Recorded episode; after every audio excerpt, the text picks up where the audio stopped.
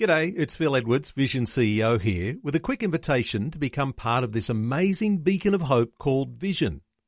Together we can put our love into action to help people of all kinds build or rebuild their lives on the truth of God. Please consider the part you can play during our upcoming Visionathon appeal, remembering that it's your support that makes Vision possible, including this podcast. Audio on demand from Vision Christian Media exploring faith and the future. Neil Johnson and Bible teacher Dr. Kameel Majdali. Let's continue our conversation all about why we get it so wrong when we're looking for Mr. or Miss Right. We've been talking about all sorts of issues over previous days, Kameel narcissism, opportunism, the idea of there are pitfalls, and sometimes there are things we elevate above what God says is good wisdom on relationships, and we elevate some of those things in our culture around it. One of those issues that is a real challenge today is the proliferation, the sexualization of society, and one of the ways it expresses itself, of course, is through pornography.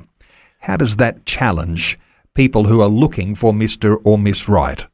Like every other corrupting influence, pornography will distort, devalue, delegitimize something that is meant to be wonderful. The human body that God created is good. But when you sexualize and sensualize everybody, then nobody is of great value anymore.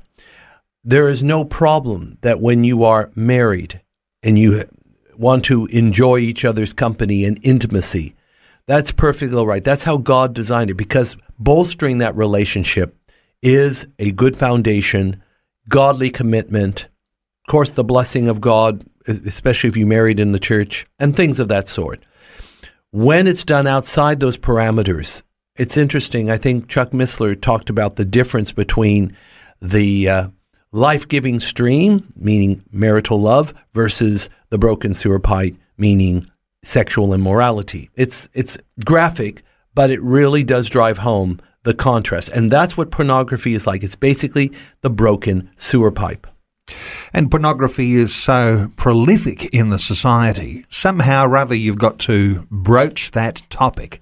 And if you're looking for Mr. Right or Miss Right, uh, that topic has to be broached before you tie the knot. Yeah, see, if you don't deal with pornography, you're not going to view anybody properly, you will have a carnal view, a shallow view, a merely physical view. But the other thing is, you are in a, the grip of an addiction. It is frightening, Neil, how many Christian people are looking at pornography because it is so pervasive on the internet. Many of our young men and probably a few young women are in the grip even some that are in ministry, I hate to say it. It becomes addictive. It's not easy to break, although it is breakable. But again, if if all you do is view at these sensuous, distorted images, as well as the videos, and then you're looking at people to find a, a partner, how are you going to see anything objectively or purely or in reality? It's almost impossible. Therefore, I urge our listeners, whoever they may be, get some help. There's even help online where you can be dealing with mature people who will coach you from afar online to break free this addiction. I'm telling you, it's worth everything because if you're in bondage to pornography or to any other vice, you'll never be free to be the person God has designed you to be. And you'll never be able to identify correctly the person who you are to partner with for life. Faith and the Future with Neil Johnson and Dr. Kameel Majdali from Teach All Nations. For more from Dr. Majdali, including books and DVDs on prophecy, Bible commentaries, plus today's and other episodes of Faith and the Future, go to vision.org.au. Thanks for taking time to listen to this audio on demand from Vision Christian Media. To find out more about us, go to vision.org.au.